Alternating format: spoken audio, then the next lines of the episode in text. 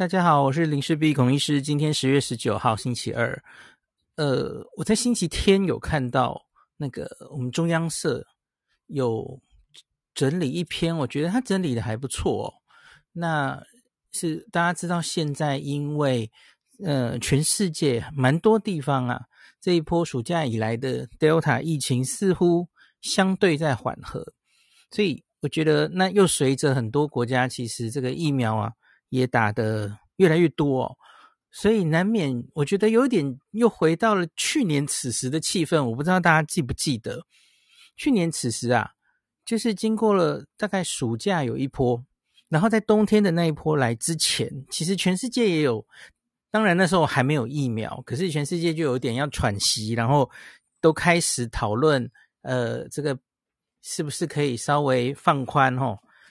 然后在疫苗出来的时候，今年冬天的那波刚进入 Delta 之前，其实全世界也很热烈的讨论疫苗护照的问题，那恢复国境之间的交流，那要怎么规定？那时候讨论的很热烈。可是因为 Delta 的出现，打乱了所有的步调哦，所以延后了。那可是我觉得现在是很明显，这个每一个国家啊，都在慢慢的哦，东一个西一个都在公布自己的准备要边境管制要放宽的一些措施哦。那我看到中央社整理的这篇标题叫做哈、“美日新马印太”，他直接整理了六个国家哦，开放边境。然后整理了它的疫情控制度，到目前的疫苗覆盖数据一次看哦，我觉得整理的蛮用心的，那也是一个很好的。我们大概看一下哦，这些国家有不同的疫情的控制的状况，疫苗施打的状况哦，那他们开放边境的措施可能也各自不一样。那我觉得当然都是我们很好的参考哦。美国、日本、新加坡，那马来西亚。印尼、泰国其实都是，呃，除了美国之外，都是我们周边的很重要的国家哦。那所以呢，这篇我来给大家分析一下哦。好，这个中央社的十七号的文章哦。那随着 Delta 变异株的这个严峻挑战，各国好像有点逐渐挺过了哦。那疫苗覆盖率也渐渐提高。那这些国家正在计划逐步要放宽边境管制，那对完整接种疫苗的旅客松绑限制，希望在疫情与经济活动间取得平衡。有什么措施值得台湾参考呢？认可的疫苗名单又有哪些？那中央社来整理了一下哦。那他接下来就是用 Our wording Data 哦，那个一目了然，那秀出来这个这些今天。这篇讨论的国家，这个第一季跟第二季的覆盖率哦，这里面目前最好的当然是新加坡哦，两季已经八成，一季也到七十九 percent 了。马来西亚冲的蛮快的哦，马来西亚其实相对，我记得在 Clubhouse 上面哦，那个他们年初疫情比较严重的时候也，也是疫苗供货也是有一些问题哇，可是他们现在冲得很快哦，那个已经。两剂七十七 percent，至少一剂六十九 percent 哦，也是非常好了哦。好，再是日本，日本跟马来西亚差不多哦，这两国都冲得很快。日本现在已经是一剂七，呃，至少一季七十六 percent，两季六十七 percent。好，美国其实有点停滞期啦。再来是美国哈、美国两季六十五，一呃一，对不起，我刚刚是不是有点讲错哈？一季至少一季六十五，两季五十六，他们在这个五五五六已经停滞了蛮久了哦。好，诶，再来就台湾喽哦，台湾这个至少一季我们已经破六成了嘛哦。那最近也冲得很快哦，两剂现在已经破两成哦，二十二 percent。在今天讨论的这几个国家里面哦，我们排第五名哦，呵呵，倒数第三名。好，那后面。其实疫苗没有我们打得多的泰国跟印尼，他们其实也想开放。诶，那我们来等一下来关心一下他们的状况哦。泰国现在是至少一剂五十二 percent，刚破一半。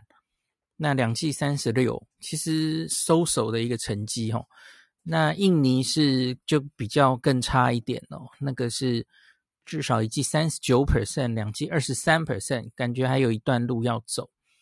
好，那继续来看，那它的第一张图其实就是看这个目前疫情控制的状况，哦，呃，每百万人新增确诊数哦。那这这张图里面，你其实可以看到一个状况哦，这个最近最高的反而是新加坡。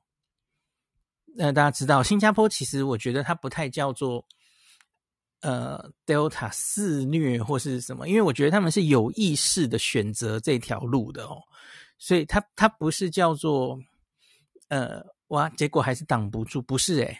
我觉得他们是很有意识的，故意这样做的，迎向期末考了哦。我有时候看一些新闻会会看，就是什么还最后还是挡不住，已经破功了什么的。我觉得不是，他们是故意的哦。那所以你以这个每百万人发生的案例数，最近反而最多的新加坡，冲到了大概呃破五百例哦。好，那再来呢，第二名是美国，美国最近当然比较下来了吼。那它下来到每百万例，那个每日新增大概接近三百。它最严重的时候，在八月中曾经是破六百哦，那当然是非常多了哦。那再来是马来西亚，马来西亚其实也是在暑假的时候有一波很严重的疫情哦。那随着这个疫苗打上来，他们也稍稍下来。那可是马来西亚到目前为止，这个每百万人这个确诊数其实跟美国还是差不多的哦。大概都是每百万人每天新增大概两百到三百之间。好，再来是泰国，泰国大概接下来是的数字是它降到每百万人每天大概一百五十。好，那再来就是日本、印尼跟台湾这三个都躺在下面，目前其实都控制的非常好哦。好，大概状况是这样子。那。那假如继续看死亡的话，吼，死亡数就不太一样，吼。那个每百万人每天新增的死亡数，目前呢还是美国最高。那每天可以大概每百万人死五个人。那再来是马来西亚，马来西亚在暑假曾经非常严重，吼，每天可以每百万人到十二个人左右，可是现在已经掉下来了，吼，掉得比美国低。那再来新加坡，再来是新加坡，因为新加坡案例冲得很高，那所以它的死亡数爬起来了吼，到目前也是大概这一年多，新加坡没有那么高的死亡数过吼。那可是他们的死亡多半是发生在没打疫苗的人，或是已经打疫苗可是比较年免疫力比较差、比较老年的病人，类似这样了吼。那还是没有目前的美国这么多哦。好，大概这样子。那我们继续看哈。那这些我上面刚讲的图表，中央社给他解读一下哈。他说，受到 Delta 的影响，各国确诊病例大概就是在今年暑假七到九月达到了一波高峰。那美国从九月起这个比较下降了哦。那可是进入十月啊。因为他自己跟自己相比是下降，可是你跟别国相比，它其实还是在相对一个高峰了哦。那马来西亚就现在跟美国确诊数差不多，那新加坡十月已经超越美国，那死亡数是九月上旬开始上升，因为新加坡开始比较放，大概就是八月底的事嘛哦。那死亡是一个延迟指标，现在开始有一些人陆续死亡哦。那台湾、日本、印尼九月开始呢，疫情都在比较低点。那泰国这个八月开始疫情比较趋缓吼。好，那接下来一个一个国家讲，来讲美国吼。那美国原本的境外移入政策吼，管制政策，它都是用特定的国家，比方说，我记得应该是三十几国吧，有三十几国，它就从川普时代。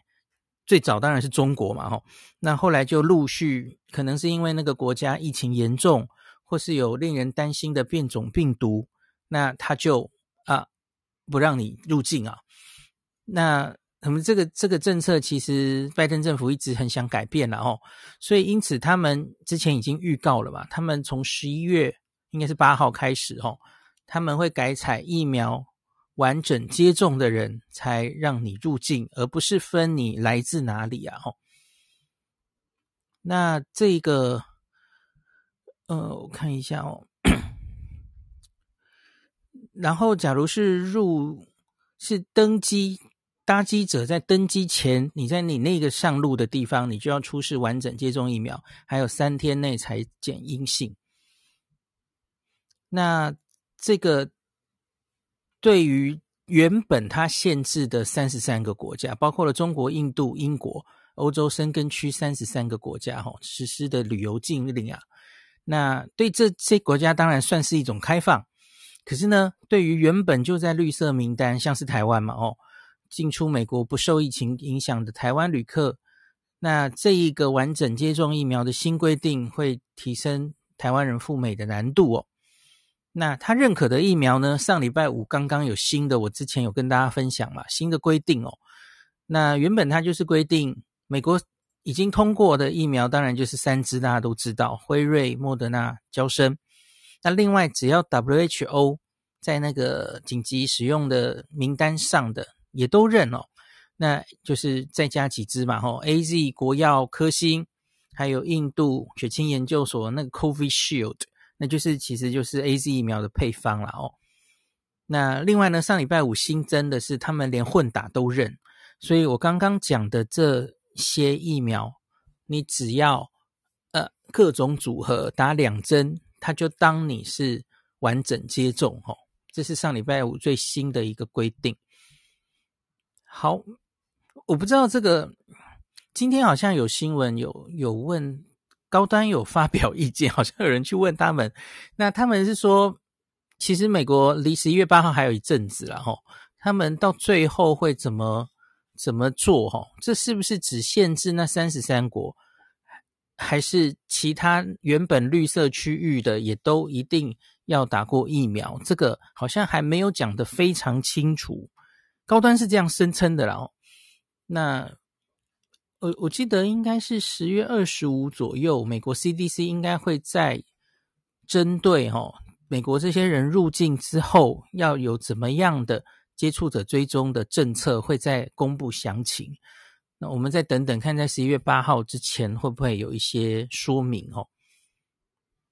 好，美国大概讲到这，那再来是大家我很关心的日本吧？哦，日本最近真的是疫苗打得很快哦，然后疫情也是一路下降哦，像是这几天哦，这个已经连三天东京都小于五十例哦，哦，日本人好像自己都吓到了，我们怎么控制的这么好哦？好，那日本它这个，特别是年长者啊，他六十五岁以上年长者，就是九成完整接种哦，是非常好的成绩。那所以呢，现在真是所有的日本的疫情监测数据都在趋缓。那所以呢，日本政府是十月起，它其实已经放宽了边境的限制哦。那完整接种疫苗者，他的隔离天数从十四天缩短为十天。那第十天只要检测阴性就可以解除隔离了齁。那从高风险国家入境者，那也不必先在指定设施隔离三天这样子。那他目前公布的认可疫苗，那只有 AZ、BNT 跟莫德纳，也就是日本目前在使用的三个疫苗啦。那我记得厚劳省应该还有公布一个，就是呃，他们认的这个疫苗接种的国家，呃，区域哈、哦，呃，没有包括台湾，第一波名单里没有，好像连中国也没有。那我相信他之后应该还会再调整了哦，大家就继续看看了哦。那我觉得商务客或是一般旅客。可能应该也会有一些规定，可能商务会先放吧。我我觉得没有理由，他他现在一定会动脑筋，到商务客可能可以先恢复活动哦。旅客是另外一回事嘛，可是你至少商务或是一般的，呃，要要先开放才比较合理了哦。就跟去年此时日本做的事情很像。好，那我们接下来讲到新加坡了吼，勇敢迈向期末考的新加坡。那新加坡与十一国建立了疫苗接种通道哦。那他们其实也准备邀请三十岁以上的民众施打追加剂啊。十月九号起，他们的医护跟前线人员已经开始追接种第三针哦。那新加坡八月底，在已经八成人口完整接种疫苗的时候，就已经决定要采取与病毒共存的策略。那将关注重点转为重症跟收治于加护病房的人数。那会进一步放宽防疫措施，当然中间可能有一些收紧，小小的收紧哦，因为没有想到这个轻症、中症的太多了哦。那这个他们的卫生部长表示哈。九十八 percent 以上的本土病例都是轻症或无症状，约两 percent 是重症，而其中零点二 percent 是死亡或是需要收治于加护病房，大概是千分之二了哈。那尽管这个疫情升温呐、啊，新加坡政府仍决定要放宽入境限制。继九月他们与德国或文莱，这是最早的时候，我我那时候有请新加坡的朋友一起来，那个时候就只有这两个嘛吼。试行了疫苗接种者的旅游通道之后呢，十月他们扩大，那推行至英国、美国、加拿大、法国、韩国等九国。来自这些国家并完整接种疫苗的旅客哦，仅需要在搭机前或是抵达后，PCR 检测是阴性，他就可以直接入境哦，那完全不需要隔离。那他把所有的国家跟地区。依风险程度分成四类，那风险程度最低的国家呢，是单边开放，比方说台湾现在也是这样了吼。台湾、中国、香港疫情都控制的很好嘛吼，所以这个即使是没有接种疫苗也能入境的啦吼。所以我觉得新加坡这个比较，我觉得蛮合理的哦，就是我觉得是最有。科学上根据的哦，因为你假如是疫情控制的最好的，这你其实不用太在乎他有没有打疫苗嘛，哦。好，那当然就是风险比较大的，那你在讲究他要打疫苗，我觉得这个对风险管理上，疫情的这个科学来来这个定政策是比较 make sense 的吼。好，那这个新加坡的交通部预估啊。这个疫苗接种者旅游护照推行到十一国之后呢，每天可能大概是三千名旅客入境。那总理林显荣表示，会与更多疫情稳定的国家推行这个措施哦。那他们认可的疫苗，诶，又有多一点了。诶，其实一样啦，就是 WHO 核准的那个疫苗清单上的，那就是刚刚念过的那些疫苗了，没什么特别的哦。好，比较特别的可能就是纽西兰吧。今天这一篇没有讲到纽西兰，纽西兰就是二十二种疫苗嘛。哦，只要有世界上任何一个国家有给他 EUA 的疫苗，他们都认哦。可是问题是他们入境还要十四天，这就不太一样哦。好，那再来我们来讲印印尼哈。刚说这个印尼这个就疫苗没有打得很好了哈，他他的这个。一剂才到三十九哦，那他们说，如果啊七月，呃，对不起，如果在十一月前哦，全国可以达到七成的人口都接种到了第一剂疫苗，他们将逐渐开放。可是目前看起来好像这个进度有点落后了哦。那可是印尼目前当然是这个疫情控制的相对的不错了哦。那他们的这个检验阳性率啊，七月高峰的时候曾经一度高达三十一 percent，不过现在九月已经掉到了两 percent。那他们还是宣布十月十四号开始放宽了入境的限制哦，像是巴厘岛还有廖内群岛将开放来自纽西兰、科威特、中国、印度、日本、韩国、意大利、法国等十九国旅客啊，可以入境。没有包括台湾，暂时不包括台湾。那隔离天数也从八天缩到五天，所以你看每个国家想的那个政策都不太一样哈。那印印尼本来就有要求国际旅客需要完整接种才能入境，那不过呢，此次新增一个规定哦，那就是他在登机前十四天就必须接种完整接种疫苗哦，有抓一个时间差了哦。好，那他认可的疫苗比较妙啦，它是 WHO 之外呢，还有一在一些其他国家核准的疫苗，它加了五款，总共十二款哦，包括了什么呢？诺瓦瓦克斯他也认，然后俄罗斯的卫星 V 哈，不应该说卫星五号，因为那个 V 的意思是 Victory 哈，卫星 V 疫苗。那中国的康希诺疫苗，然后古巴的国产疫苗阿布达拉，吼，这是一个次单位蛋白疫苗。那印度的 Covaxin 灭活疫苗，哦，所以它这个诶政策是很灵活的哦。诶这这个那不考虑高端一下吗？哦，好，OK，好的。然后再来是泰国，诶我记得印尼好像台湾可以去嘛？为什么他这里没有写上高端啊？还是？台湾是可以，好好，我不知道哎，好再说。那再来说泰国了哦，那个泰国疫苗打的不错了哈，至少一剂六十二 percent。那它的一剂覆盖率当然现在比台湾低，可是它第二剂覆盖率高出我们十五 percent 哈，已已经到了三十六 percent。那这个为了管。挽救他们疫情受创的观光业哦，七月推出了这个普吉岛沙盒计划。那只要来自中低风险国家的旅客，在登机前十四天有完整接种疫苗，就可以免隔离入境。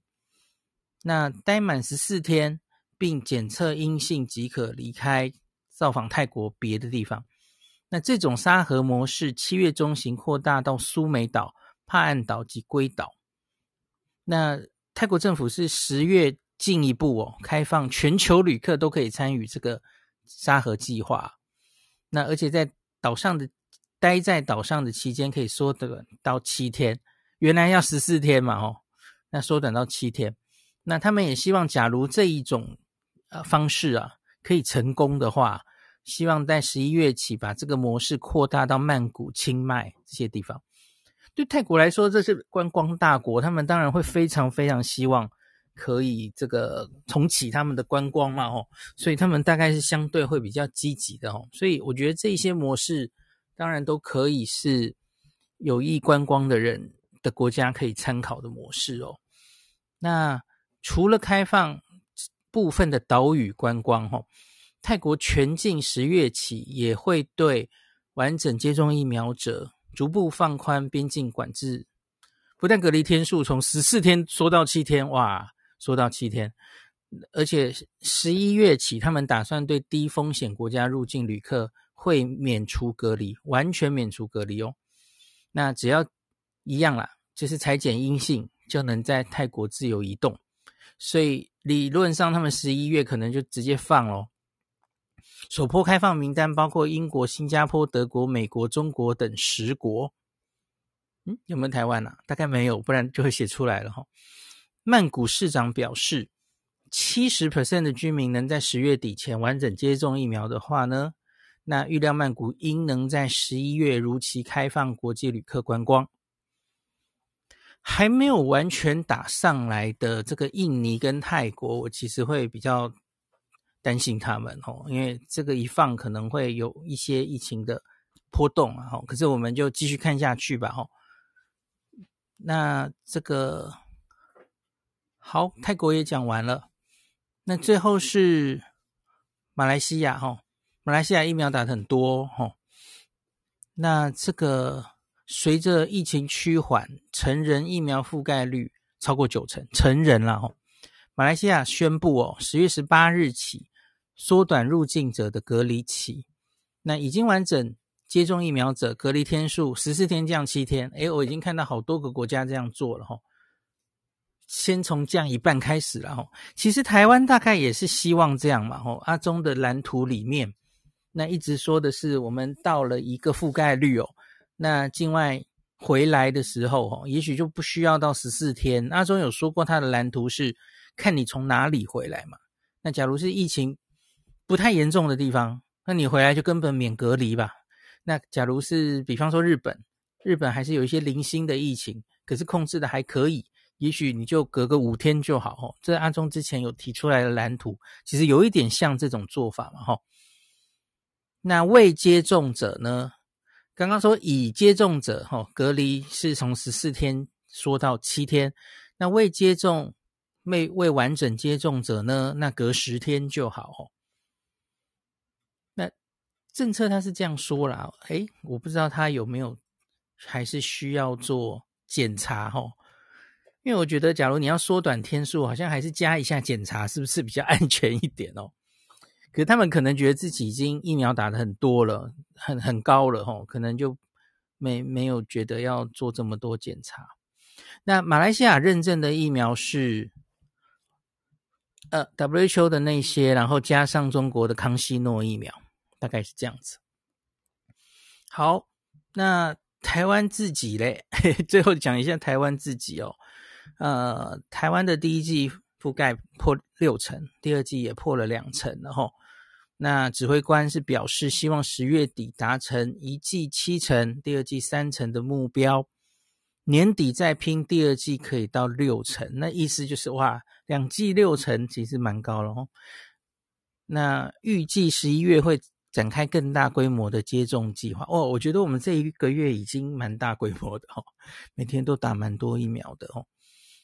那台湾本土疫情趋缓，不过为了防止 Delta 入侵。仍然在严格管制边境。好，大家不要忘记前面讲的这么多国家有一个共通点：世界上多半的国家都是他们 Delta 根本还没有，不，他们 Delta 早就已经进社区，而且都一直有案例了哈，深耕社区哈，所以，我我不会觉得我们。怎么现就是很多人在说，哎，你看别的国家都已经在准备开放，准备跟病毒共存了，我们还在这边零零零，然后要求要清理，那我觉得是合理的啦，现阶段是合理的，在我们把疫苗打起来之前，呃，那就还是把 Delta 可以挡就挡在外面哦，也不是要挡一辈子啊，那所以我觉得现阶段这样做应该是是我在上面我也会这样做了。那台湾目前还是严格管制边境，仅开放境外生、国人的外籍配偶及未成年子女来台。那禁止未持有居留证的外籍人士入境。那具有紧急或人道考量等经专案许可除外。那我们当然很严嘛，哦，三天内 PCR 阴性报告入境是一律隔离十四天，集中检疫啊。而且进行两次 PCR 跟一次快筛，然后不管你有没有打疫苗，目前没有考虑这件事嘛，吼，其实还是我们这一年的考量，就是呃隔离的天数比较重要了，吼。那目前也没有觉得，当然很多很多人在讨论。是不是可以如同我们刚刚讲的那些国家哈，有打疫苗的人，你可以缩短他的隔离天数哈？那可是大家知道 Delta 出现之后，这件事可能，假如我们是以清零为希望，尽量挡在外面的话，你知道为什么不可以吗？哈，呃，还是可能得啊，还是可能会有突破性感染嘛。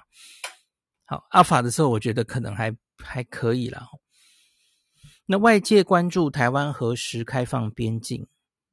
陈时中表示，要考量疫苗的覆盖率、社区的防护监测，比方说戴口罩、医疗的应变能力、医疗的量能，还有相关药物准备。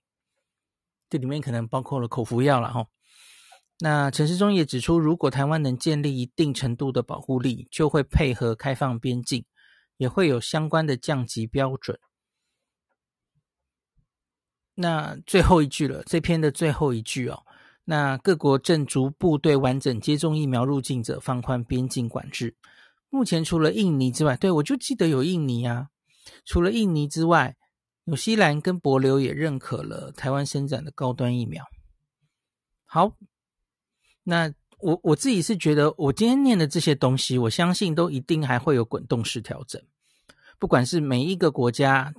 认证的疫苗，然后详细的对这些边境管制的，呃，隔检疫天数啊、隔离天数等等哦，我觉得应该都是会一直变的啦。那就像今天我早上发了脸书哦，然后我我就在说那个，我早上在谈论说日本哦，发现这个莫德纳年轻人啦吼，男生打莫德纳疫苗，好像心肌炎的几率比 BNT 大。那然后我最后有一个建议吼，我说假如呃台湾这些青少年家长们很烦恼吼，现在已经打完第一剂 BNT 了，该不该打第二剂啊吼？然后我就说大家稍安勿躁了吼，我们可以再等一下嘛，反正第二剂你可以延到大概十到十二周左右，我们再看那个时候的资料嘛。然后我就看到有一个妈妈就很忧心的问说：“那可是那只打一剂，那可不可以出国啊？”我其实就我就跟他说：“现在其实出国是假议题吧，就是我们刚刚说那些必要的，就是非。”不得已要现在出国的那些，当然是一件事了吼。那你就只好照着这些国家各自的规定嘛吼。好，你真的非去不可，你是要现在去出国留学，好啊。那高端哇，假如美国会被挡的话，那你就只好去打美国认证的疫苗嘛。那可是假如不是这样的话哦，你现在只是想说，那我以后要出国玩的时候怎么办？我跟你讲，那还有一阵子了。对啊，我我我觉得，我跟大家讲，我我自己觉得，你看阿忠现在抓年底，我们可能是两季六成，我不知道两季六成指挥中心有没有胆子开边境，我没有，哎，我没有，他们假如有的话，呃，我我也不会那么害怕啦，你敢开，我就敢出去。好，可是问题是我判断大概没有，我我判断台湾应该会。开的比较慢哦，所以我觉得最快搞不好，我我抓的是两季八到九成，呃，也许至少要八成哦，然后就会开始慢慢的比较比较开了哦，开放部分的一些呃跟国际的交流哦，回国慢缩，回国的隔离天数慢慢缩短，我觉得最快可能也要明年二这个第二季以后。好，所以我觉得现在你真的不用太担心这件事了。嗯，对啊，能不能出国？目前其实主要的决定步骤是台湾自己什么时候要放，所以其他那些东西哦，那些国外的规定哈，我相信这半年一定会一直变，一直变的。随着越来越多的资讯，然后一直会改变的。这真的大家现在不要太担心哈，我们就乖乖先锁在国内。然后 看着国外这个考期末考吼，然后看会发生什么状况吧哦。好，我这个冬天就先大家一起陪我在家里，我玩国旅看日剧吧。OK，好，今天就讲到这里。